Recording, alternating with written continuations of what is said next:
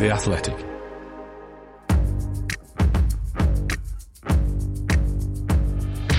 Totally Football Show. Today, Friday it begins. The slow attritional demise of your cherished dreams for the season. Today, then, we savour these final poignant hours when anything is still possible. New strikers, can any of them do a Ravanelli first day hat trick debut? Established players, why them switching clubs gives us more New Jersey headaches than Tony Soprano with Richie Aprile. And loads of other questions as well, including does Forest's Jizz Hornkamp interest mean he can't do the goal show anymore? All that and more in this Totally Football Show. And hello, listener. Thank you for being with us on this most auspicious of days, Thursday, 4th of August. I'm excited. You're excited. Tom Williams is excited. Hey, Tom. Oh, yes. Hello, James. Yes. Adrian Clark's with us as well. All right, Adrian. All right. Yeah, absolutely buzzing. Brilliant. Brilliant. And Laurie Whitwell's here too. Uh, Laurie, fresh back from down under. Hi, James. How do the eye bags look? Yeah, no, they look great. They look great. Listener, they look great. Brackets. Narrator's voice. Laurie's eye bags looked great. For the uh, purposes of the tape, Laurie doesn't look too tired. Laurie, you, you got a big, unnaturally big grin right now, and I know that's because it's the uh, the opening weekend of the season. It's exciting time. Producer Charlie is an Arsenal fan. Says it means the day the Gunners get knocked off the top of the table. Although, of course, AFC Bournemouth in many places are currently occupying top spot. It is early to look at the league table, though. Um, oh, Laurie, what, what, are you most looking forward to from the next few days? Just football being back. Is that so? Is that is it NAF? Um, I think probably from a Manchester United perspective, that's the club that I cover. You know, a bit more of reality as well. You know, I was away in uh, Asia and Australia, and it was all nice and blissful. And now here we are in the meaty end, and Premier League defeats are incoming. I think. Oh yeah. Mm. All right. At Brighton, the opponents at Old Trafford. Uh, for this weekend's season opener for Man United, and reality already poking its nose around the door with, of course, all that Ten Hag, Ronaldo leaving early is unacceptable business. But we'll get onto that later on. Tom, much for you to discuss because you're off to Paris this weekend as another season of French coverage of the Premier League gets underway. We'll be asking you what they're most interested in later on. I want to ask Adrian as well if you're going along to Friday's opener at Selhurst Park, Adrian?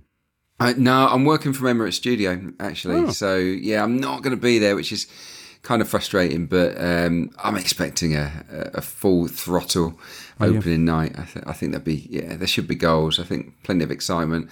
Hopefully, um, Arsenal can actually show up this time. They were mm. battered at Selhurst Park back in April, so they owe Patrick one. They really do. Yeah, Patrick Vieira's had one over them last season, so it's time Has, for revenge. As, as an Arsenal insider, can you reveal has uh, Mikel Arteta been playing glad all over to the boys in training to acclimatise them? Uh, I think it's only right. I, look, I shouldn't say this, but I'm not sure not that sure. I'm having that. No, right. I'm not sure about the whole blaring the music out over the speakers. I think if I was a player, I would have been taking the piss out of that behind the manager's back a little bit, I hmm. think. Mm. Um, but it's nice to try new things, but not sure it would have made slightest bit of difference. I mean, it's the sort of thing. If if it had worked, it would have looked great because then mm. you get the story, and this is you know this is where it began. Right. Arteta and his team looked at looked at how Arsenal had struggled at Anfield. You know what was it? What were the things that had sort of unsettled the players? And they realised that it was you know listening to "You'll Never Walk Alone" and all the rest of it. But to to, to have that scene followed by an emphatic four 0 defeat is um, great TV. Yeah, is not is not is not a great look. But I mean, I I went to the I went to the the premiere of the the, the, the Arsenal documentary that this scene appears in. And I felt a little bit of sympathy for Arteta in that you see quite a lot of his team talks and must be difficult to find ways to, to motivate footballers every three or four days, you know, new messages. And, you know, I, am sure there must be an awful lot of managers who lapse into cliche and who lapse into corniness. Um, but there were a few moments where you thought, if you take away sort of the swelling strings of the soundtrack as Arteta speaks and the very artfully chosen shots of the players all looking, you know, attentive and, and sort of engaged, this is a little bit sort of Spanish Brendan Rodgers. It's the sort of thing that Brendan Rodgers would be absolutely hammered for. Um, but at the same time, I mean, you know, if you've if you've got to come up with inventive ways of, of you know geeing your players up every three mm. or hmm. four days, I'm not surprised that you end up coming up with stuff that, that, that just seems pure David Brent every now and again. Well, uh, so Amazon have done all or nothing on Arsenal. We can get into it in more detail later on, but very briefly, worth watching, not worth watching. On a scale of Sunderland till I die to uh, the Pog- Pogumentary, where would you put it? yeah. If if you're an Arsenal fan, I mean, very yeah. much up towards the Sunderland till I die oh. end. If you're not an Arsenal fan, um, I mean, if you you know if you're maybe a rubbernecking Tottenham fan who, who, who wants to relive Arsenal's failure to finish in the top four last season, possibly even higher. Um, but if you fall into neither of those camps, maybe maybe further towards the bottom of the scale. Okay, well, if you are an Arsenal fan, you'll know that uh, Palace is the opening fixture for the Gunners on Friday. That's followed in the Premier League by Saturday's six games: Fulham against Liverpool, Welcome back. Bournemouth, meantime, entertain Aston Villa. Newcastle are up against Nottingham Forest. Spurs have Southampton, tipped to go down in the Athletics' big Premier League preview, which is out on Thursday. Leeds are up against Wolves and Everton host Chelsea. Interesting one that, Frank Lampard, etc. Sunday, Leicester Brentford, Manchester United Football Club against Brighton and Hove Albion, and West Ham Manchester City. Wow. Of course, we're going to pick out some of the juiciest footballing prospects from that list. But opening weekend is the most exciting weekend of the season. And in honour of that, producer Charlie has done a montage of his favourite opening weekend memories.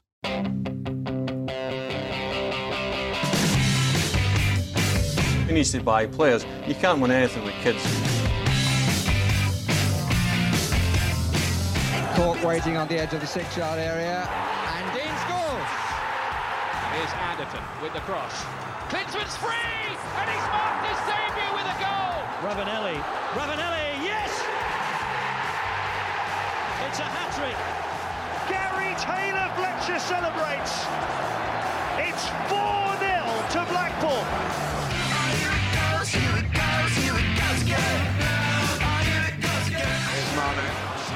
Chambers He's doing just that. Sadio Mane wanting a goal for himself. And what a glorious goal he's got.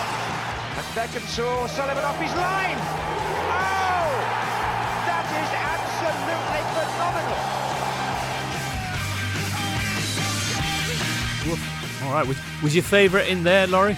Um, I'm going to say the uh, 3 uh, 1 uh, Aston Villa, the You Don't Win Anything with Kids from Alan Hansen, just because it sticks in my mind. Um, I was obviously quite a young kid at the time.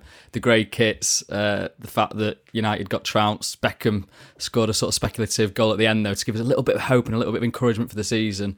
Mm. Um, so it's kind of like, you know, the, the lull before the rise, I suppose.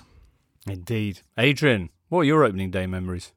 I remember the actually it's the anniversary, isn't it? It's the thirtieth season of the Premier League, and I was I think there. thirty first, actually. Well, okay, so yeah, yeah. but no, I know, but 30, I mean, yeah, yeah. I mean, I'm going to call it a number, anyway, call it the right one. I mean, just anyway. Um, I was there on the first weekend, the opening day of the Premier League. Full stop. I'm that old, and Arsenal entertained Norwich, and it was a classic uh, because Ahead of kick off, lots of razzmatazz around the Premier League. Parachutes, parachutists landed on the centre circle, or they're supposed to land on the centre circle, and one of them uh, crashed into the mural behind the goal because Arsenal were building a new stand in the North Bank. They had a basically a, a giant piece of cardboard behind the goal, and, and, one of the parachutists crashed into that. So that was a good start. And then uh, Arsenal went 2 0 up and, and ended up losing 4 2 to Norwich crazy. City, which was uh, which was crazy, very very memorable. I was roasting hot in my don't know how to describe it. Fur, used to have big furry sort of blazers back in those days, very sort of oversized jackets, and yeah, even in August. What, what what an image. yeah, awful. Yeah, we had to be smart. You see, you had to, you had to be you had to be smart. I'm sure. I'm sure I would have got that taken it off, but just remember being roasting. Interesting. Wow, living piece of history, Adrian Clark, for you there. Can you trust opening day results in the same way that you can't trust pre-season results? No, I don't think so. No, I think no? I think the I think there's a higher probability of a freak result on the opening day of the season than than than at any other stage in the campaign. Definitely, because because various teams often aren't ready, are they? I mean, look at Everton. We'll talk to them in a, uh, shortly. They don't look ready. They haven't got a striker, which just just is bizarre. got a striker. Um, but but you yeah you, you always get teams that are a little bit undercooked. You never quite know where you are because you're doing your thing. You're getting fit in your own environment. You never quite you can't gauge how you are compared to everybody else and. And sometimes it, it, it can go horribly wrong in a, in a surprise way. So, yeah, I think there'll be a few shocks this weekend. Interesting. Tom, we heard Ravanelli's hat trick in there. They're the first and still to this day the only player to score a hat trick on his Premier League debut. Borough drawing 3 3 with Liverpool in 1996. Will somebody do a Ravanelli this time? And might it be at the London Stadium where Erling Haaland makes his league debut, especially given his habit of doing hat tricks on debuts elsewhere? In his Bundesliga debut, three goals. His Champions League debut, three goals. Yeah, I mean, I, as a as a football fan who who came of age in the in the mid late nineties, all of those clips sort of produced a, a Proustian rush for me. And I remember the the Ravanelli one, the the white feather in those heady days at the old. He was twenty eight then. I looked. I looked. He was twenty eight. Did you remember exactly how he did the celebration as well? Because I knew he got his chest up, but I'd sort of forgotten that he just put the, oh, shirt, the shirt, over his shirt head. over the head. Mm. Classic. Kind of, oh, the, no, yeah. the number of like lads in the playground at my school who were like running into goalposts, running into each other uh, while ce- celebrating goals at lunchtime in the in, in the weeks that followed.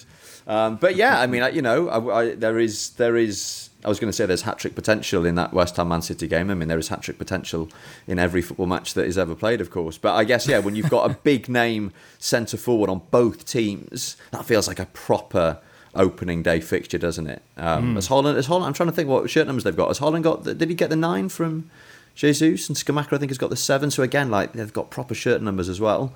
And yeah, I mean, I, th- I think uh, without, without kind of overemphasizing this, I think incorporating uh, Erling Haaland into their starting eleven is is going to be a, a, challenge for City, and and perhaps a bigger challenge than than people necessarily realise. Um, and I, you know, I've said this before, and you go back to last summer and, and Chelsea signing Lukaku, who we all thought was going to be the missing piece of the of the, of the jigsaw when a team has learnt to play without a centre forward as successfully as City have and as successfully as Chelsea had done the season before, when you then add a centre forward to that mix, it's not just an addition, it's also a subtraction. And we saw that in the Community Shield. The number of times Haaland seeing his teammates in advanced positions just starts bolting it down the pitch towards the opposition goal and not getting the ball. And mm. as good as he is, as good as City's attacking players are, I'm, I'm sure they will figure it out. But it's there are no guarantees that he's he's going to hit the ground running. And when you kind of look at the balance of power between City and Liverpool and having to adapt to the new signings they've each made, I think it would be easier for Liverpool to incorporate the the players they've signed because they're basically slotting into the same system and being asked to do similar things. Whereas City playing with an out and out centre forward, particularly with that kind of profile, is is is a novelty. So it, mm. it might it might take him time to find his feet. He might score a hat trick at, at, London Stadium. He might well do. He might well do. Adrian, you mentioned upsets. A city lost their opening fixture last season. That was the same time slot, Sunday 4:30, away at Spurs, and they didn't have much luck at the London Stadium either. Uh, they didn't win either of their visits there last season in the League Cup and the Premier League. Who's who's ready to tip a grand start for the Hammers then? I'm not. Uh, no. There's this sort of, I think there's a misconception that, that West Ham are a bit of a bogey team for Man City. Um, City are 13 unbeaten against West Ham, so so I don't think that you know Moyes hasn't. Re- Moyes always seems to run them closer than a lot of other teams, um, but but I think I still think City's class. And I, I do agree with Tom on on the adaptation period, but this guy can score all types of goals, and providing they get in and around the penalty box and, and put the ball in there, I think they, that he's going to score a, a hatful of goals. Watch out for Jack Grealish, by the way, on this uh, in this match. He scored. It talk about lucky grounds. He scored on his last three visits to London Stadium, and all three were really good goals. He scored in that two-two draw at the end of last season, and he got two during the pandemic for Villa as well. Um, good solo goals. So he loves it there. They, they all meant uh, something as well, think, didn't they, Adrian? I think those yeah, goals. Yeah, Keep they did. Up, and, and, give City the title.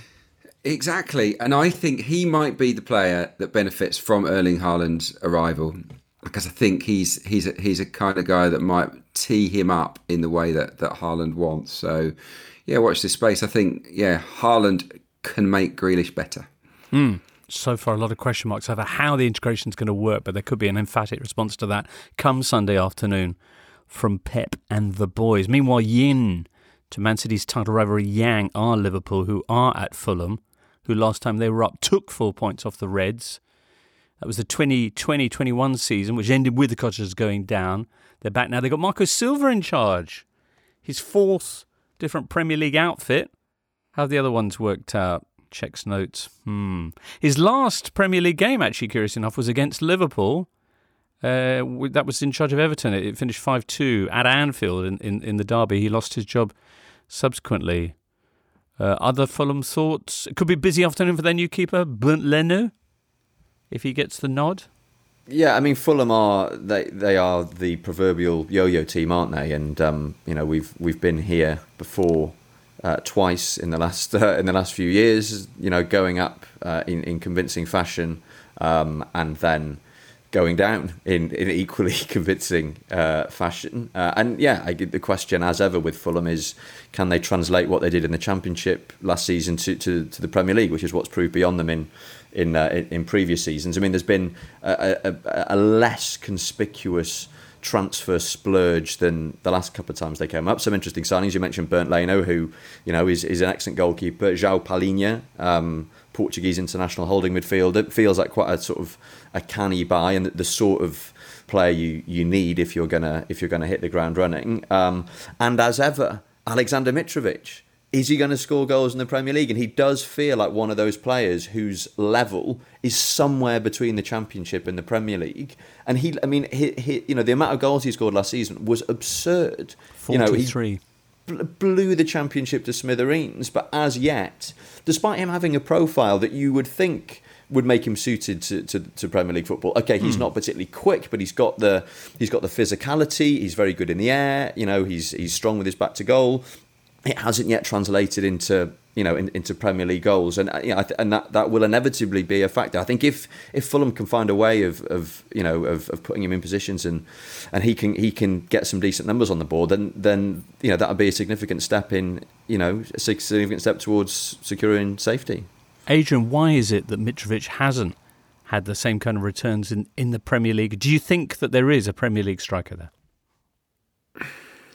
I do, yeah, I do, but it is hard. When I look at him, I think he's got the tools to hurt Premier League teams because they're not accustomed to facing strikers of his ilk. Big guys, people that can really knock centre halves around. When a cross comes into the box, they can just overpower them and head it into the goal and knock the defender flat flat on his face at the same time, you you would think he would be a Premier League defender's nightmare because they're not accustomed to that as much as they used to be. But yeah, I, I think it's the sharpness. I think it's the speed of Premier League players that's the issue. He's a big unit and he's not that quick. He's not that mobile. He hasn't got twinkle toes. He can't accelerate past a defender in the Premier League like he can in the Championship. And I think that's the that's the key difference. So I think they're going to have to provide him with really good service for him to to to score plenty of goals this season. You know, chances where they're on a plate for him.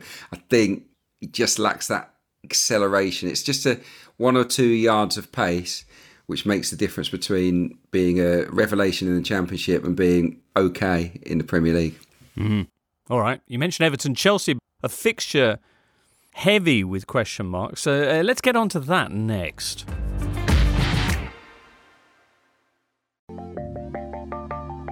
We're sponsored for this episode of the Totally Football Show by Shopify. Shopify is the global commerce platform helping you sell at every stage of your business. From the launch your online shop stage to the first real life store stage, all the way to the did we just hit a million orders stage, Shopify's there to help you grow. From their all in one e commerce platform to their in person POS system, wherever and whatever you're selling, Shopify has got you covered. Shopify helps you turn browsers into buyers with the internet's best converting checkout, which is up to 36% better compared to other leading commerce platforms. Plus, you can sell more with less effort thanks to Shopify Magic, your AI powered all star. And what's more, Shopify's award winning 24 7 support is there to help your success every step of the way because businesses that grow, grow with Shopify. Now, because you listen to the Totally Football Show, you can sign up for a $1 per month trial period at shopify.com slash totally, all in lowercase. So go to shopify.com slash totally to grow your business no matter what stage you're in. That's S-H-O-P-I-F-Y dot com slash totally.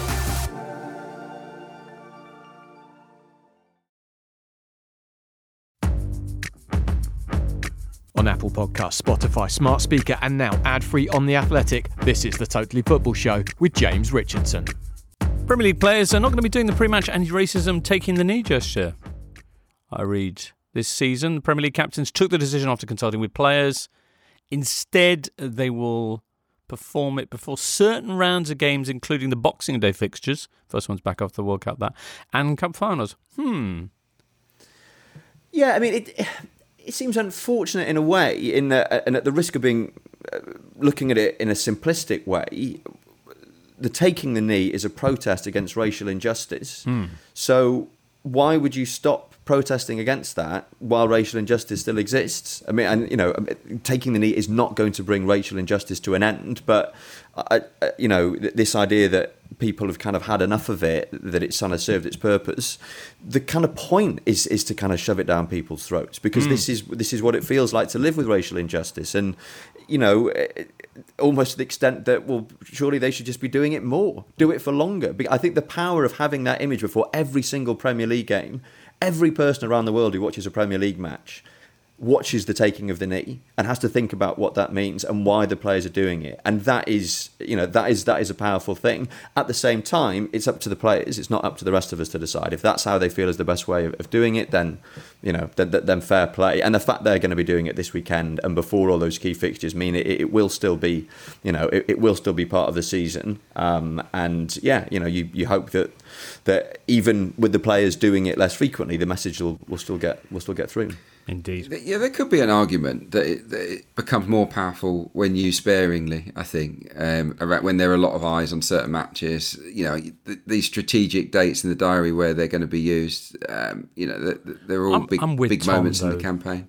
I'm- no, I I, agree, I agree, And- but it's down to the players though. It's that it's it's them that are making the gesture, Hmm. and they've. I'm assuming they've had votes among the clubs. You know, hands up who who wants to carry on, who who doesn't. Yeah, I think you have to respect the democracy among the players. I don't think sure. that, this doesn't mean that the players don't care about racial inequality. I think it's about the you know the use of that message and whether it, it maybe is better served used more sparingly. But but I can see the argument for Tom as well. You know, It also depends if you if you replace that weekly uh, gesture with with something else. But whilst I totally respect their decision, as, as Tom says, having started the gesture, the act of stopping it without any significant change to the conditions that a lot of people uh, are living with is in itself a gesture. Uh, unfortunately, will be taken as such, such perhaps by some. Anyway, there you go. Hmm. Um, I mean, it's nice that they've been doing it, and it's been great that the Premier League has, has been promoting that, and it, it has done a lot for the message. Uh, clearly, a long way to go. Everton taking on Chelsea at five thirty on Saturday. I mentioned question marks over this, not least who will play up front for the Toffees, who literally don't have a striker available. Solomon Rondon is suspended. Uh, oh, look, Dominic Calvert-Lewin's picked up an injury. Um, crikey, Laurie. Yeah, I mean, what, what has happened to Dominic Calvert-Lewin? Because I mean, a couple of seasons ago, you know, he was England sort of in the in the squad, in the team, scoring goals. Uh, you know, other clubs were looking at him, seventy million, and last season just sort of drifted away, didn't it? And then this one looks like it's starting the same way. Um, selling Richarlison though, okay, a lot of money that they got for him from Tottenham, but without having a replacement ready is kind of mad business. I mean, I know Everton aren't exactly the smoothest of sellers or buyers um, in recent years, so maybe it just follows along that theme. But um, yeah, and then Solomon Rondon, you're one guy that you can go, okay, we'll just stick him up front. Um, he's suspended, brilliant. Um, I mean, I don't know who who actually are they going to start up front. I bet they never thought they'd regret uh, letting Cenk Tosun leave because he's gone to Besiktas this summer. But he might he might have actually got a game for once if he'd stuck around. That's a that's a blast from the past. Blimey, yeah. I I can only think of Dele Alli really being as a, like a false nine. that's, crazy, isn't it? Yeah, Because even yeah. he I mean, wasn't like in the team at the end of the season, really, was he? He was like, you know, No. in and out, and I mean, Frank Lampard, obviously, the, the end of that last season was all about emotion, wasn't it? It was all about getting Goodison up and at him, and maybe they just have a guy up front that can kick a few players, and that'll be enough to kind of get a draw or maybe a dodgy penalty if Anthony Gordon goes down, and then they, um, you know, they can they can squeak a one 0 win. But I mean, it, it looks pretty desperate for Everton, doesn't it? I mean. And it looked pretty desperate at the end of last season. You're sort of thinking they need they need some signings, and it's not really happened, has it? I mean, in terms of the opening day fixtures, the good news for the Toffees is they have the best ongoing run in the top flight, unbeaten on the opening day for the last 10 campaigns. Chelsea, meanwhile, have lost each of their last four visits to Goodison Park. A fixture, of course, of huge significance for Frank Lampard as he faces the man who replaced him on the Chelsea bench, uh, Thomas Tuchel. I mean, it's an interesting one, I think, for, for Lampard and for Everton because, as, as Laurie says, they stayed up last season by going back to basics. I think when Lampard came in, he, he had ideas about the kind of football he might want to play, and, and realised quite quickly that there, you know that there wasn't time to, to, to put anything more sophisticated into place, and so they basically just went for it and turned Goodison Park into a into a, a cauldron in, in, tried and tested relegation battle cliche. And you go back to that the, the game against Chelsea uh, in May, um, which they won, uh, winner from Richarlison, who then lobbed the Flare into the into the stand, which earned him the suspension, which rules him out of um, of Tottenham's game against Southampton. But that was the kind of archetypal Everton performance of the back end of last season. The fans out in the street around the stadium with the blue flares setting fireworks off outside the Chelsea team hotel the night before, and, and, and Everton just really flying out of the traps, really getting stuck into Chelsea. Jordan Pickford pulling off miracles in the in, in, in the Everton goal, and it, it, proved enough to, to get them a win that, that ended up being a really important component in in you know what was ultimately a successful fight to avoid relegation you can't approach an entire season playing football like that. Um, I mean, I'd love it if they did. It would be, it would be great to see, but I mean, it, it's it's not sustainable. And, and the challenge, therefore, facing Frank Lampard is is to is to really put his mark on this team, uh, find a way of playing. And it's unfortunate that he is going to be without Calvert Lewin for this opening fixture. Um, and you know, I, I don't suspect anyone's going to judge Everton too harshly by what they do against Chelsea. But I think for you know, for him, for the club, and also for sort of his own sort of you know managerial development. One of the accusations that was that was levelled against him when he was at Chelsea was that he talked a good game, and, and we didn't ever really see that on the pitch. And that's the big challenge facing Lampard this season. Is he he, he found a way to, to to get them out of out of the out of the bottom three last season. He, he got the fans on side. You know, where does he take them now? Having lost his best player in, in Richarlison and, and having lost some of that momentum from the end of last season. I think the biggest challenge facing Frank Lampard right now is convincing Everton's players that this is not going to be another relegation struggle because we can see it. We can see they're not ready. We we can see they've got no striker. So can the players.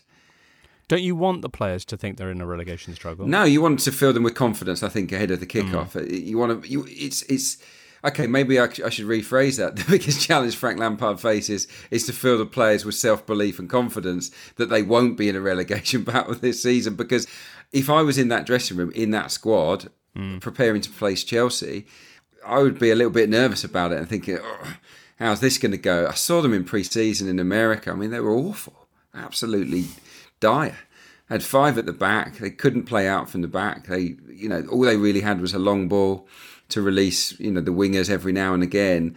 They've gone backwards as far as I, I can see. Um, let's see how they fare this weekend, but I fear that Everton are, are going to have a really testing start to the season. Right. There's some challenges ahead for Chelsea, of course, not least getting used to the sight of uh, Raheem Sterling in a Chelsea shirt. I mean, at least it's more or less the same colour. Gabriel Jesus at Arsenal, maybe I, I'm I'm a little bit more I don't know. Is that going to be one of those ones that just never, never quite gets you know assimilated by by your brain? Laurie, what what do you think?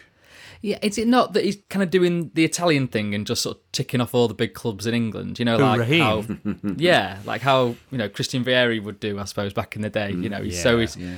I mean, where, where you know, he could he could go to Tottenham after this. You know, you could sort of see him there, maybe. You know, on, on the way down in his career, maybe. You know, Crikey, well, you never know. I mean, a lot of people have Tottenham actually finishing above Chelsea this yeah. season. But in terms of players who who you never get used to them being in a different jersey, you you so associate them with one club. I, I mean, for me, Gabriel Jesus is right up there with with, with this Arsenal move. Mm. James Ward-Prowse was the one I, that came to my mind. I don't know if you if, if we are allowed to sort of speculate if he ever did move. Uh, Oh, yeah. you know, he, he hasn't moved. So, but I'm, in my mind, him going somewhere else, and I know he's he's linked with other clubs, isn't he? Aston Villa, and I'm sure that he would want to kind of try himself in a in a club that had European aspirations more regularly. But um, yeah, he is for me just Mr. Southampton. He's their guy. So him Yeah. in another shirt would be really weird. That would Imagine him in a Portsmouth shirt. I mean, seeing as we're just kind of just plucking things out. Imagine James Ward-Prowse in a Portsmouth shirt. How weird that would look. How weird that would look. Is there a picture of On him in a Portsmouth shirt? Is that what you're getting I'm, at? I'm, I'm sure. I'm sure someone will, will Photoshop one for you. On, on a similar vibe, James, um, Yeah. seeing Ian Wright in a West Ham shirt just never sat right. I mean, just Google it. Just Google it. You think, hang on, that didn't happen. That couldn't have happened, but it actually did. He's, he's got the you know Dr. Martin sponsored claret and blue on. He's celebrating a goal. It just looks like it's so. It must have been like a charity game or something, but but it wasn't. Um, Lampard in a City shirt looked weird. Yeah, that was wrong. George Weah at Chelsea. George Weah at Chelsea, yeah. Shevchenko, Shevchenko at Chelsea. Anyone. Fernando Torres at Chelsea. I think if if that's only basically everyone who Chelsea have signed in the last ten years. I think if you if if, if you're used to seeing someone playing in red and then they go Yeah. blue or the Yeah. opposite, that's Yeah, that's yeah, quite yeah. a big That's my kind uh, Gabriel Jesus issue. Uh, Adrian, sorry. Uh, I see. No, I was going to say for Laurie, I don't know if he's too young to remember Alan Smith in a Manchester United shirt, but Alan Oh, yeah. Smith was so Leeds. He was just Leeds. The, the Leeds glory era with the sort of bleached blonde hair, and for them to see him in a Man United kit just never, never looked right. And I don't, I don't think he felt right either. No, it never quite worked out that move, did it? I mean, he did have glimpses of, of, of moments where you sort of thought this could work, particularly in midfield, when Ferguson decided to just, yeah, because he wasn't scoring goals. Okay, let's just try him in midfield. But um, yeah, I agree with you on that one. For some reason, Andy Cole in a Blackburn shirt just popped into my head. Um, I, I don't Oh, know yeah. why that was another kind of Yeah. incongruous one. Good shout. It took me a long while to get used to Jack Grealish in a Man City shirt last season, for example. Um, Well, is that going to be the same with Kalvin Phillips and, and Man City now? Is that going to be? It's kind of like, as you say, I think it's the actual colour of the shirts, isn't it? So Right. white to kind of laser blue is kind of okay on our eye, you know, in terms of the palette. um, it sort of goes close by, but I don't know. Anyone joining Norwich would be a, a, challenge.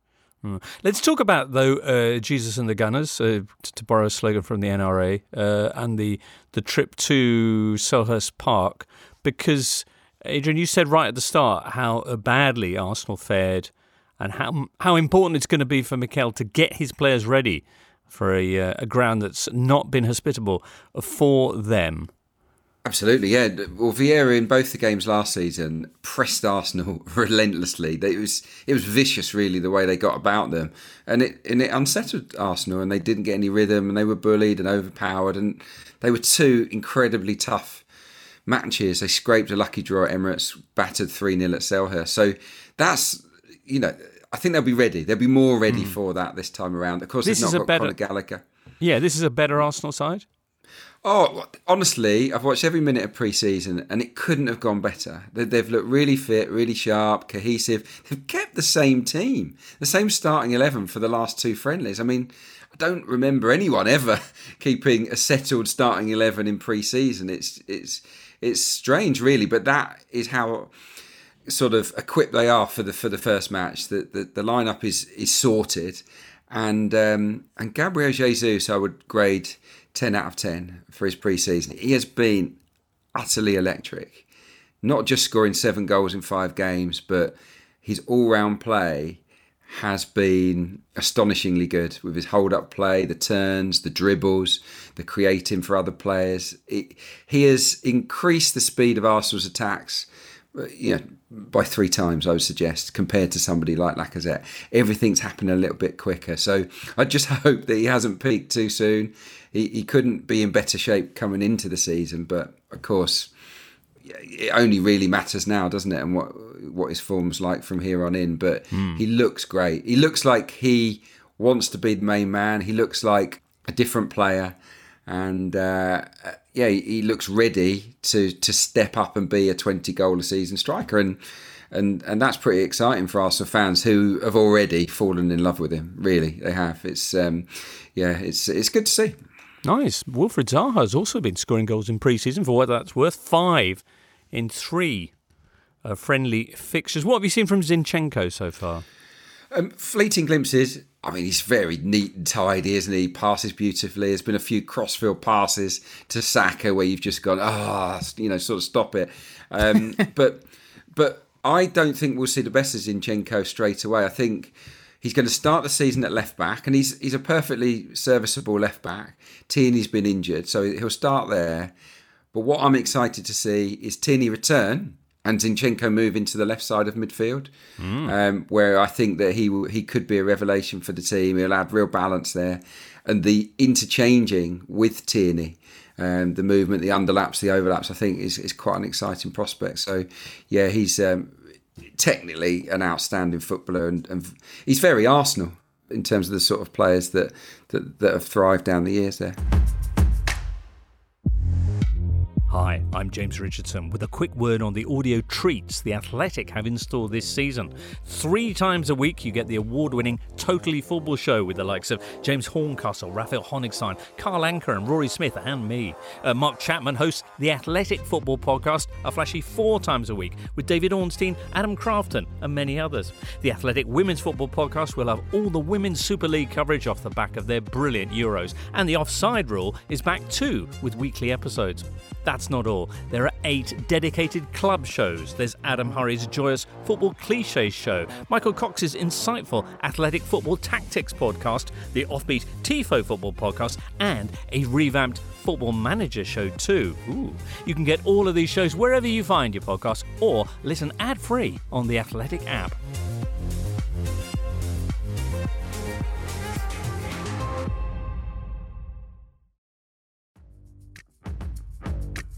This is the Totally Football Show, part of the Athletic Podcast Network. Laurie, let's talk about Man United then. Come on. Yeah, let's do it. Two o'clock Sunday afternoon, they're going to be facing Brighton. Brighton, who blew United away only a few months ago, 4 0. Crikey. But those were different times, a different United manager. Erik Ten Hag, this is his first Premier League game in charge. Uh, where do you want to begin with this one? Is, is it a Ronaldo thing? With his him departing the Rayo Vallecano friendly at half time, and people thought, well, maybe that's all right. The club has said, yes, you can. But no, Erik Ten Hag has publicly come out and, and pointed the finger at the Portuguese star. yeah, um, I think that is the, the big story, isn't it, from the whole summer? You know, the fact that just before preseason was supposed to uh, begin for him. Um, he didn't show up. You know, we talk about the personal issues that Erik Ten Hag um, keeps mentioning, and you've got to respect that. But equally, you know, the wider context is he wants to leave the club. So for him to leave the match before it had finished, having played in the game, there were other players that left before full time. And I think Ten Hag made a point of actually criticising them as well in this mm. interview with the Dutch broadcaster. Um, but nevertheless, you kind of think having played in the game, there's kind of more imperative on you to sort of stay in here, the kind of post match debrief, or just show your commitment in that way. You know, he did post for pictures with fans. That was probably part of the strategy, I guess, to, to make sure you are seen leaving the ground early, whilst also, uh, you know, letting yourself be giving the fans Wait, what Ronaldo they want. posted the pictures himself. No, no, he just he, no, he posted pictures with fans. Oh, I see. But, right. I mean, I guess he knows that they're going to go viral straight away. So it's. Can I just butt in quickly on this? Mm-hmm. Right, mm-hmm. Erik Ten Hag is a, is a disciplinarian. I think that much is he's a renowned disciplinarian, right? And the main thrust of his work in pre-season is to sort of knock the players into shape. Isn't this a terrible reflection of his abilities as a disciplinarian? That not just one player, but several feel that it's okay to leave a match at half time. I don't I, like. It's almost like they're challenging him to say, well, "What are you going to do about it?" Just as a, I, just I, a brief understand. thing, Adrian. How rare is it for it to be okay to leave a match at half time, even a friendly? I would say it's re- I would say it's rare. I might have done it myself when I was playing non-league football, like a non-league friendly where no one cares, and I've done my forty-five. but in a professional context, yeah, I can't really get my head around, especially Manchester United. I can't get my Manchester head around football club. How, yeah, how how anybody would would feel. Well, that's okay. No one's going to mind if I leave at half time. It's it's what's the rush? You're there to work. It's a it's a, it's a work day. Mm. Unless you've been permission to clock off early, you stay, don't you? And I just think it's a it, it it's all, it feels to me from the outside looking in that Ronaldo certainly being deliberately antagonistic, but others are maybe also challenging the yeah the the disciplinarian style of of Ten Hag, saying, okay, you know, how far are you going to go? I mean, it's a thrilling subplot, isn't it? And you go back to last season, and, and, and there were complaints that there, there wasn't enough genuine hatred in, in, the rivalry between Liverpool and Manchester City. The, the, Premier League thrives on rivalries.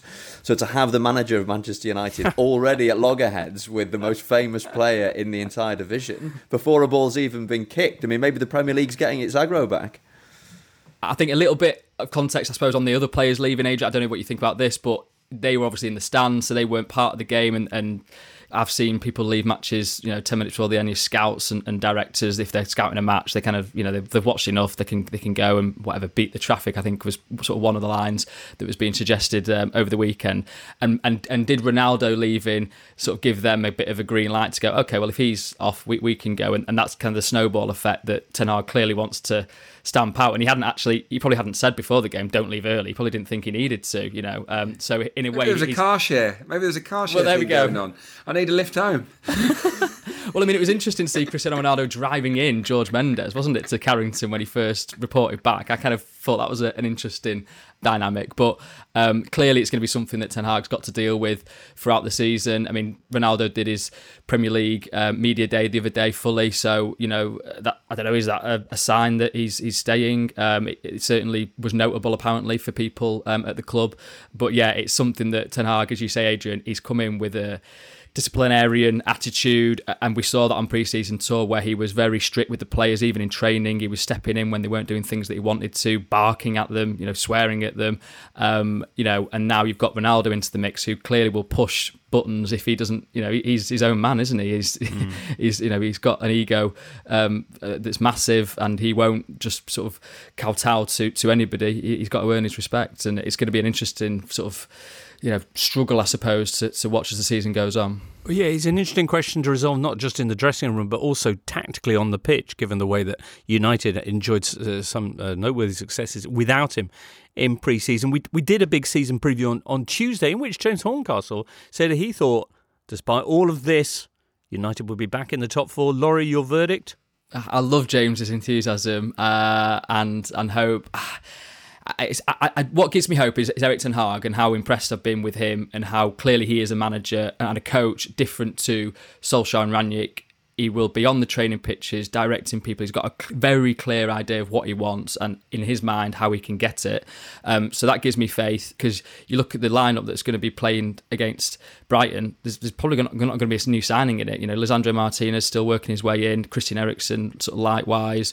Um, Tyrell Malacia, we think Luke Shaw probably has got the nod on him. But that's the only one that maybe you could give a toss up to. So it's going to be the same team basically as as what you know finished sixth last season in such desperate fashion. Now clearly Ten Hag's a, a better manager than Ralph Rangnick, but um, you know it still adds a, a really big question mark over it all. And then you look at the other teams, and I mean, Adrian's waxing lyrical about Arsenal, um, which is nice. You know, they've got a couple of Man City players coming that way after all those Arsenal players that were going Man City's way uh, over the years. Um, uh, but I mean, Chelsea look a little bit ropey perhaps, but Liverpool and City just look as strong as ever. And Tottenham, you know, with Antonio Conte there, I, I, I Right now, I struggle to see how United make the top four personally because I think it's going to be a season where Ten Hag tries to instill his ideas and and gets that discipline that we're talking about, but it might be a bumpy ride. Mm. Brighton, meanwhile, on their eternal quest to resolve their goal scoring issues, have signed uh, German striker Deniz Undav out of uh, European revelations last season, Union Saint Gilloise. Talks about them on the uh, Euro Totally Football show. Tony Bloom's Belgian outfit then. You recall they dominated the Jupiler Pro League but missed out because of the strange kind of postseason playoff. Anyway, um, oh, speaking of Union Saint Gilloise, uh, they're currently 2 0 up against Rangers in the third qualifying round for the Champions League group stages. One of those goals, a hugely controversial and let's be frank, pretty wrong headed penalty that was awarded to the, the Belgians, the second one, uh, for a handball uh, given against Connor Goldson. Uh, if you're a Rangers fan, you'll know what I'm talking about. The ball basically ricochets off one of uh, Goldson's own teammates onto him, which means by the letter of FIFA's own laws, it should not be a handball. But there you go, it was given. Anyway, uh, second legs to come next week. Uh, Brighton, though, Tom. Yeah, I mean, Deniz Undav, the latest man who's going to be charged with the responsibility of helping to turn some of Brighton's territorial and possession dominance in, into goals, which is proven beyond a, Will he a succession of strikers. Well, indeed, that is that is very much the question. But I think Brighton are potentially particularly thorny opponents for, for Manchester United in this stage, uh, this early stage in the, the Erik Ten Hag era, in that you know, Erik Ten Hag is, is clearly a man with very clear ideas about the sort of football he wants to see, and we saw glimpses of that in pre-season. I mean, you know, some of the goals United scored in pre-season were absolutely sensational, carving teams apart, you know, passing triangles, third man runs, you know, all looking very slick. Um, but you know, Brighton are much more advanced in their football development than, than United in terms of having a clear structure and everyone knowing what their jobs are. And you go back to that meeting, the last meeting between the teams in May, when Brighton absolutely tore them apart. And, and we've said so many times in recent years, oh, this must be rock bottom for United. Surely they can't fall any lower. That really did feel like rock bottom. You know, you had Ronaldo with his hands on his hips uh, at 3 0 down, and Brighton could have won even more comfortably. So it'll be. It'll be interesting to see how successfully United are able to dominate possession in the way that, that Ten Hag wants to, because Brighton are a very difficult team to disrupt. They're a difficult team to get the ball off, um, and yeah, I, I think that makes it that gives it sort of an extra an extra element of danger because it's, it's one thing to come unstuck in your opening fixture it's another thing to come unstuck against a supposedly inferior team who actually play better football than you and that's what happened when these two teams met in May so I think it'll be a really useful yardstick for that kind of early Ten Hag progress to see how, you know the extent to which United are able to impose themselves Brighton's way form was top draw last season against the big boys. 1 2, drew 4, only lost 2. So they're definitely awkward uh, match day one opponents. Boom. All right. Well, we'll uh, have a quick check on some of the other other games awaiting us this weekend. One or two of the other key stats as well after this. Hello, I'm Kate Borsay, co host of the Athletic Women's Football Podcast. It's been an incredible summer. We've seen things we'll never forget, but it doesn't have to end here. We'll be back for the start of the WSL season in September, and we really hope you'll be there too. Follow or subscribe right now at the Athletic Women's Football Podcast, wherever you get yours.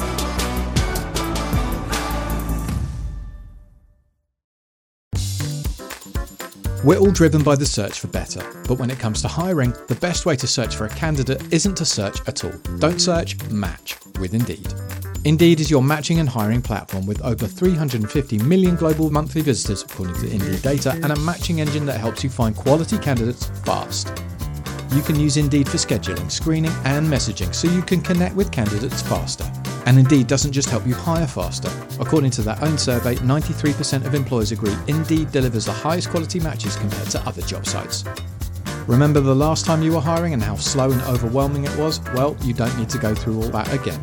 Join more than 3.5 million businesses worldwide that use Indeed to hire great talent. And because you listen to the Totally Football Show, Indeed is going to give you a $75 sponsored job credit to get your jobs more visibility at indeed.com slash totally. That's I-N-D-E-E-D dot com slash totally. Terms and conditions apply. Need to hire? You need Indeed at indeed.com. This episode is brought to you by Michelob Ultra, the official beer sponsor of the NBA. Want to get closer to the game than ever before? Michelob Ultra Courtside is giving fans the chance to win exclusive NBA prizes and experiences like official gear, courtside seats to an NBA game, and more. Head over to michelobultra.com slash courtside to learn more. This is the Totally Football Show, part of the Athletic Podcast Network. The Athletic is the only place you can read articles by Daniel Taylor, Amy Lawrence, Phil Hay, James Pearce, Ollie Kay, and the very best football writers around. Listener, Barcelona. If they're too broke to pay their players, how can they keep signing new ones? Well, The Athletic have the answers to this. There's a, a, a brand new article actually about this, explaining it all. And if you fancy having someone tell it to you rather than using your eyes, then there is a, a special The Athletic Football podcast out on Barcelona with Ian Irving, Adam Crafton, and Pol Ballús. Hmm.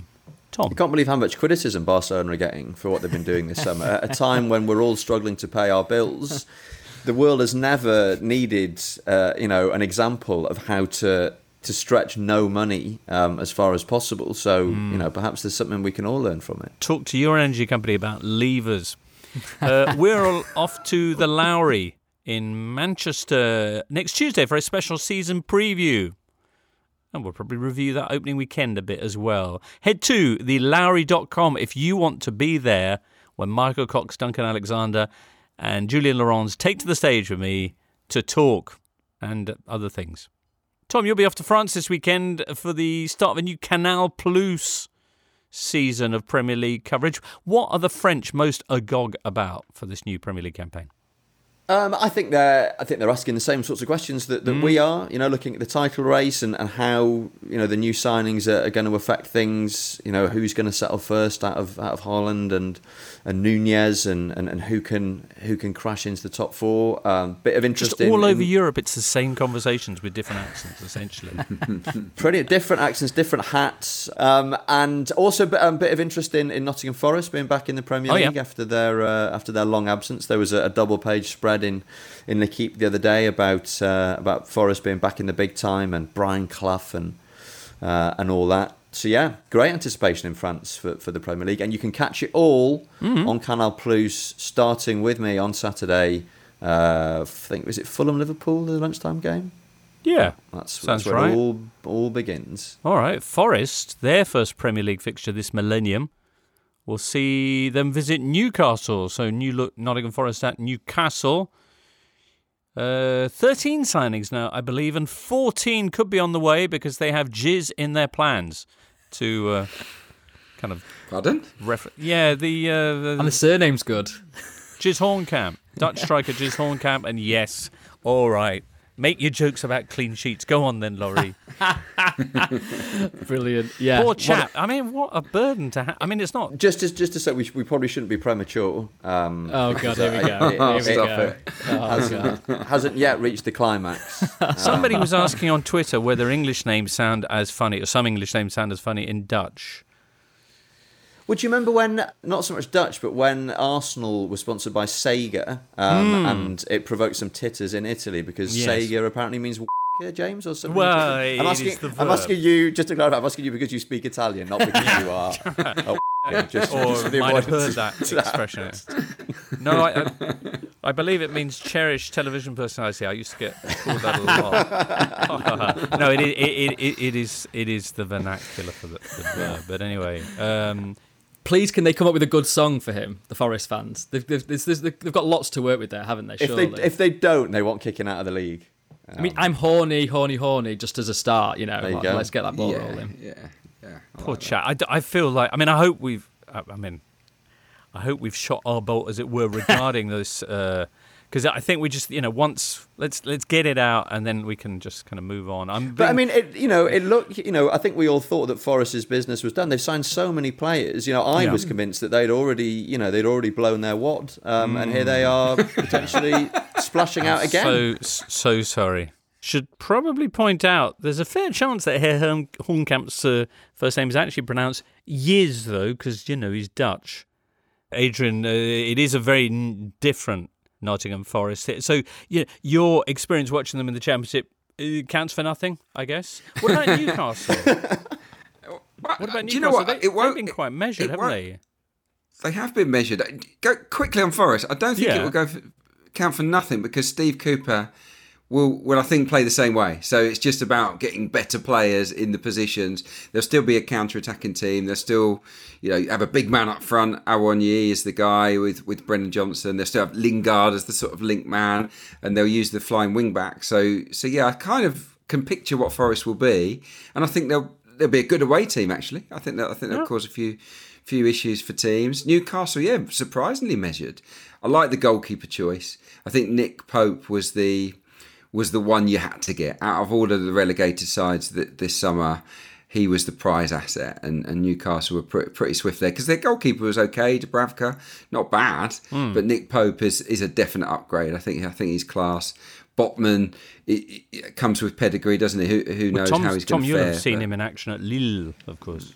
Yeah, fantastic player. Um, you know, big, tall, physical, left-sided centre back. Um, looks sort of ready-made for, for, for the Premier League, really, and, and you know has been linked with all sorts of, of, of major clubs over the last couple of seasons. Was a key figure in the the Lille team who who won the, the league and title in, in 2020-21. Um, so yeah, a bit of a coup, I think, for Newcastle to, to to have picked him up. And I think one thing we have seen this summer is that they've been linked with a lot of big names. Newcastle. There's obviously a lot going on there in terms of you know, in terms of inquiries being made about players and and and I mean certainly you know in in, in the French sports media there's been a suggestion that a, a number of players who have, have had opportunities to, to go to Newcastle have have turned it down because they don't want to you know they don't want to move to the northeast of England. They don't want to live in Newcastle. So which which is a sign that for all their wealth and, and for all the you know the um the dynamism that, that Eddie Howe brought to their football in the second half of last season that they're not yet ready to start competing for, for the very biggest names uh, in the sport. But yeah, I, th- I, think Botman is a is, is a really good signing, and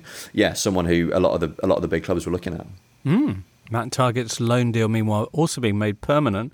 In terms of competing, since the turn of the year, actually only Liverpool, Man City, and Spurs have taken more points in the league than Newcastle. So they may well be a force to be reckoned with. Uh, sorry, Adrian, we were halfway through your thoughts on, on Newcastle before I went to Tom on, on Sven Botman. Yeah, not not too much more to add. I'm surprised they haven't invested in a striker yet. I'm sure mm. they will. I, I, I, like Callum Wilson. I think and, and Wood's got something to offer. But Wilson's a good player, but but we know that he's injury prone. Uh, he, he's he's not played a full season for quite quite some time. So until they get that front man in, it'll be hard to judge exactly where they are. But but the way that they swept Arsenal aside at St James's Park, and I know Arsenal were terrible on the night, but Newcastle were also brilliant, and I don't think that should be overlooked. And and the atmosphere there, and that that sort of good vibes that's engulfing St James's Park at the moment. I think if that continues with a bright start to the season, it's going to be one of the toughest away trips in the division because that yeah they're starting to really believe, aren't they, in Eddie Howe and the and the team. But I, th- I think to to have top six aspirations, they need two or three more good players through the door between now and the end of the window. Hmm, all right. Elsewhere, Duncan Alexander pointing out that uh, this Wednesday marked the exact point that Spurs' last league title in 1961 was as close to the 19th century as it is to the present day.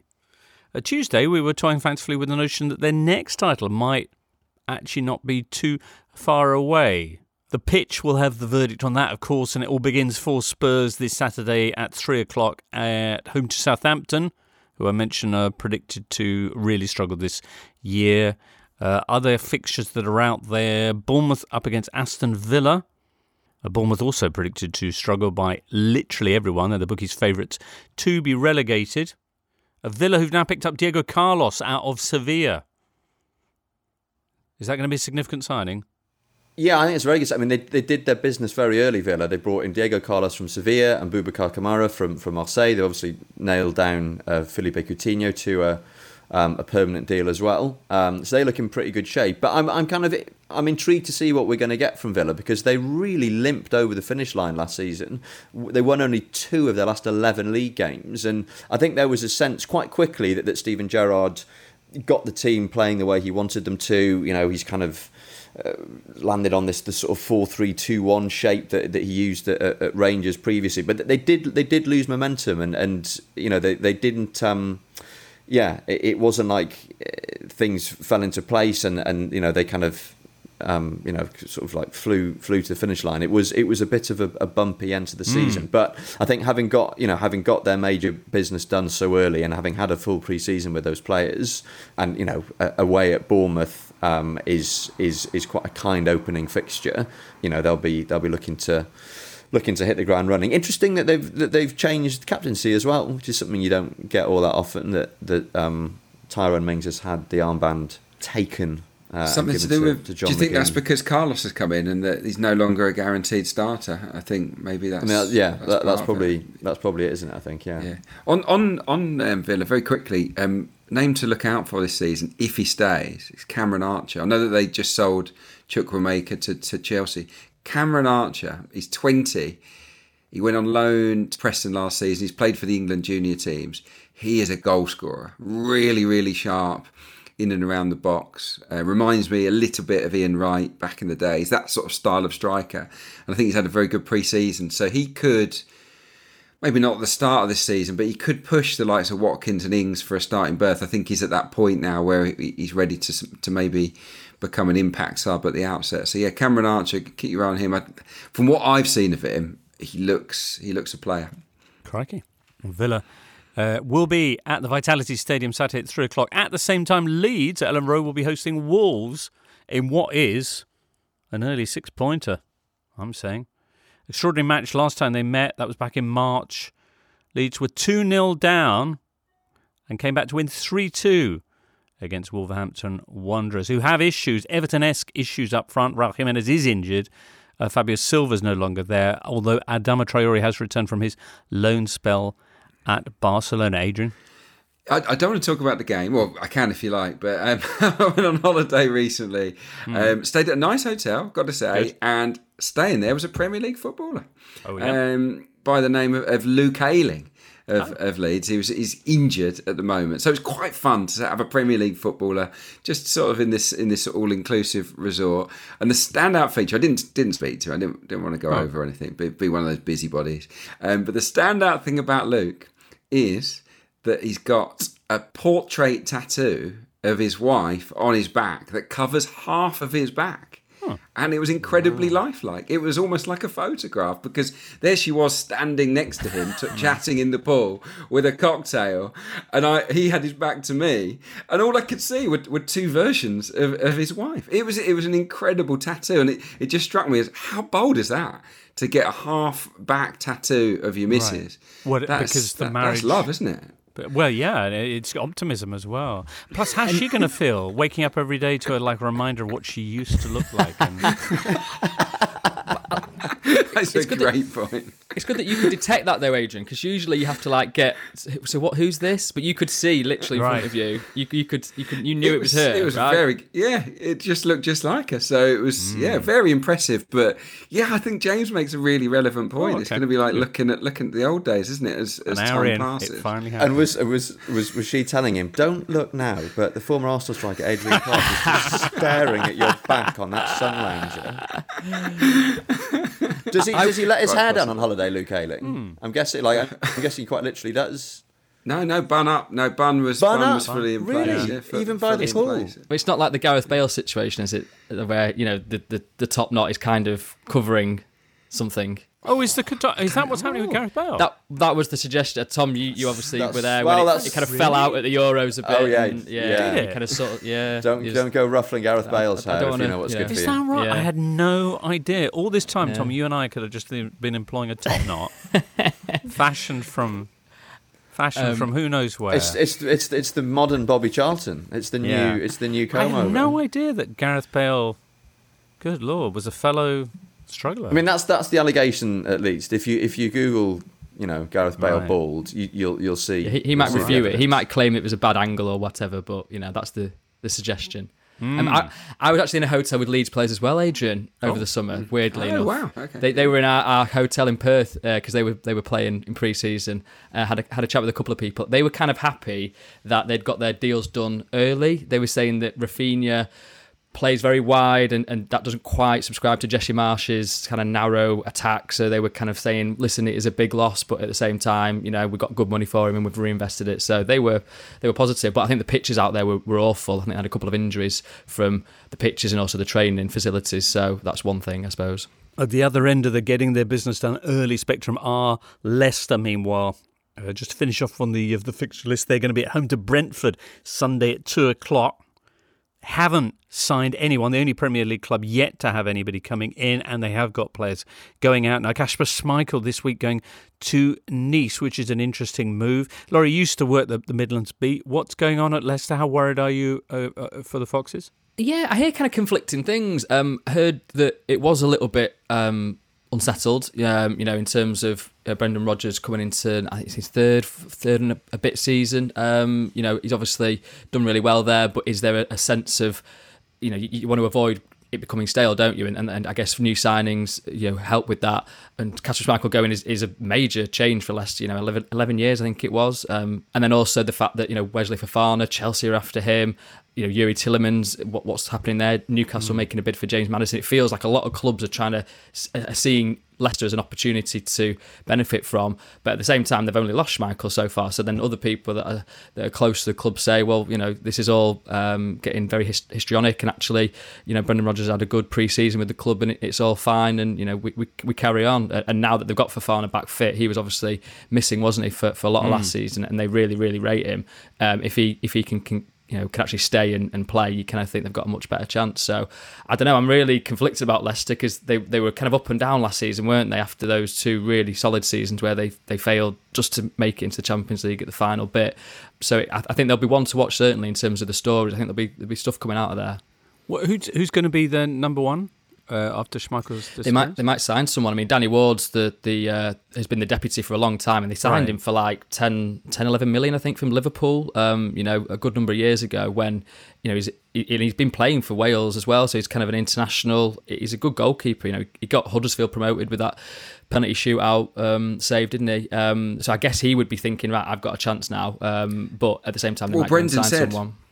Brendan said if we sign someone, it'll be a number three. He said okay, that the two right. guys that are left are going to going to fight it out. That's Danny Ward and Iversen, who's had a number of loan spells. He, he's a decent keeper. He's played in the EFL, um, but I think I would imagine Ward will get the nod. But Ward, I think, has been injured for part of pre-season, so he's not nailed on to start the first game. So yeah, it's going to be two two rookie keepers really of, of, sorts that, that battle it out at the outset. But yeah, I, I, think being settled is is not the worst thing in the world. But sure, I mean Leicester are a very ambitious club, aren't they?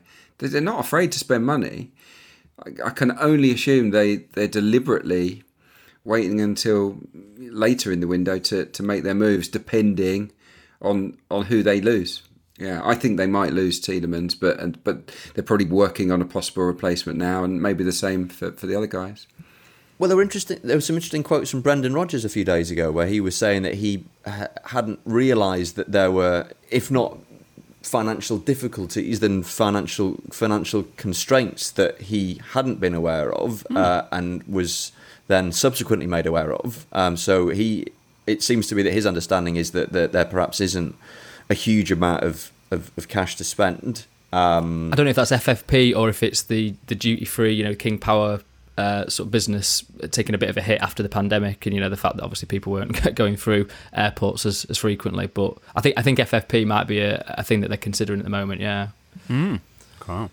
Many, uh, but, but I mean, like as as ever, we get you know when you when you come to preview the new season it's it's normal to kind of focus on transfers because they're you know the most exciting things you know new faces and people posing with their kits and all the rest of it but you know, there was that, that season not so long ago when Tottenham went into the season having not signed a single player and actually had a, a, a brilliant season. If, if you've got a good group of players, if you've got a coach who, um, you know, whose ideas are in place, and, and if you've got everyone pulling in the same direction, that doesn't mean that you're necessarily going to be left by the wayside uh, against all the teams who have done loads of business. So it, it need not be uh, a death knell for Leicester's ambitions, even if, as a Leicester fan, you would you'd probably hope to see a, a, a few more faces through the door between now and um, the end of the window bringing it full circle, that's obviously 95, 96. You don't win anything with kids, and how Ferguson sold, you know, three main players and, and, brought in a load of youngsters. But on, on that Tottenham thing, I would just say uh, there's certain people that think that that summer that they didn't sign anyone, they might have had a good season, but then it also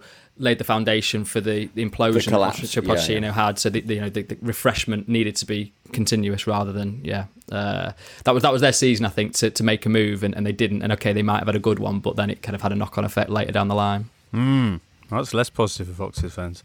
Anyway, there you go. Brentford will be their visitor Sunday at two o'clock, and Monday we'll be back to review all of the results from this opening round of the brand new Premier League campaign. Do join us for that, listener. For now, though, may I say many, many thanks to Laurie Whitwell for joining us today. Laurie, have you got any Man United or similar content up on The Athletic that people should look out for? Uh, yeah, well, just to continue the doom and gloom, um, oh. I've got a piece uh, talking about welcome to managing Manchester United, Erik Ten Hag, which is touching on the Ronaldo issue, the fact that they haven't signed his main target, Frenkie de Jong, talks over Benjamin Sesko, the, the, the, young striker at Red Bull Salzburg, are, are kind of difficult. Um, has anything you know massively changed? It just just the kind of you know the, the, and the media focus that you get at Manchester United. You know, he, he's trying to put an end to any disputes internally with, with players. At Ajax, yeah, that might have been job done. He's got the authority. At Manchester United, it doesn't quite work like that. Wow. All right. Well, if you're a United fan or an ABU just wanting to rub a neck, that's where you should head. And meanwhile, Adrian and Tom, people can enjoy your work in the brand new and exciting publication, the Totally Football book. Yes, I've written a piece about Gareth Bale and his relationship with Wales. Um, right. And I believe you can pre order the Totally Football book already. Um, I saw Nick Miller at the, um, the Arsenal All or Nothing premiere the other night, and I asked him how it had all gone, and he seemed very pleased. Well, that's thumbs good. up all round. Excellent, Adrian. What, what's your bit on in the book? Um, it was looking at looking at the EFL season just gone, but mainly it was the the the trend and fashion for former youth coaches to be handed the reins with, with EFL clubs and and how they thrived. I mean, it, it's incredible the change in the last twelve to eighteen months of the style of manager that we're seeing right across the 72 EFL clubs. So, yeah, hopefully it's an interesting read. Brilliant. Nice one. Well, that'll, that'll be out. When, when's the book out, Tom? Uh, I think October the 1st. October the 1st. Is the release date. Pre order now while trees last. Good. Uh, we have come to the end of today's show. So, as I say, many thanks to Laurie and to Tom and to Adrian and producer Charlie and you, listener. Everybody, have a great weekend. Enjoy the football and we'll see you Monday. You've been listening to the Totally Football Show, part of the Athletic Podcast Network. Listen ad free on the Athletic app and discover bonus content by following the Athletic UK Audio Plus on Apple Podcasts. Find out the very latest subscription offers at theathletic.com slash totally.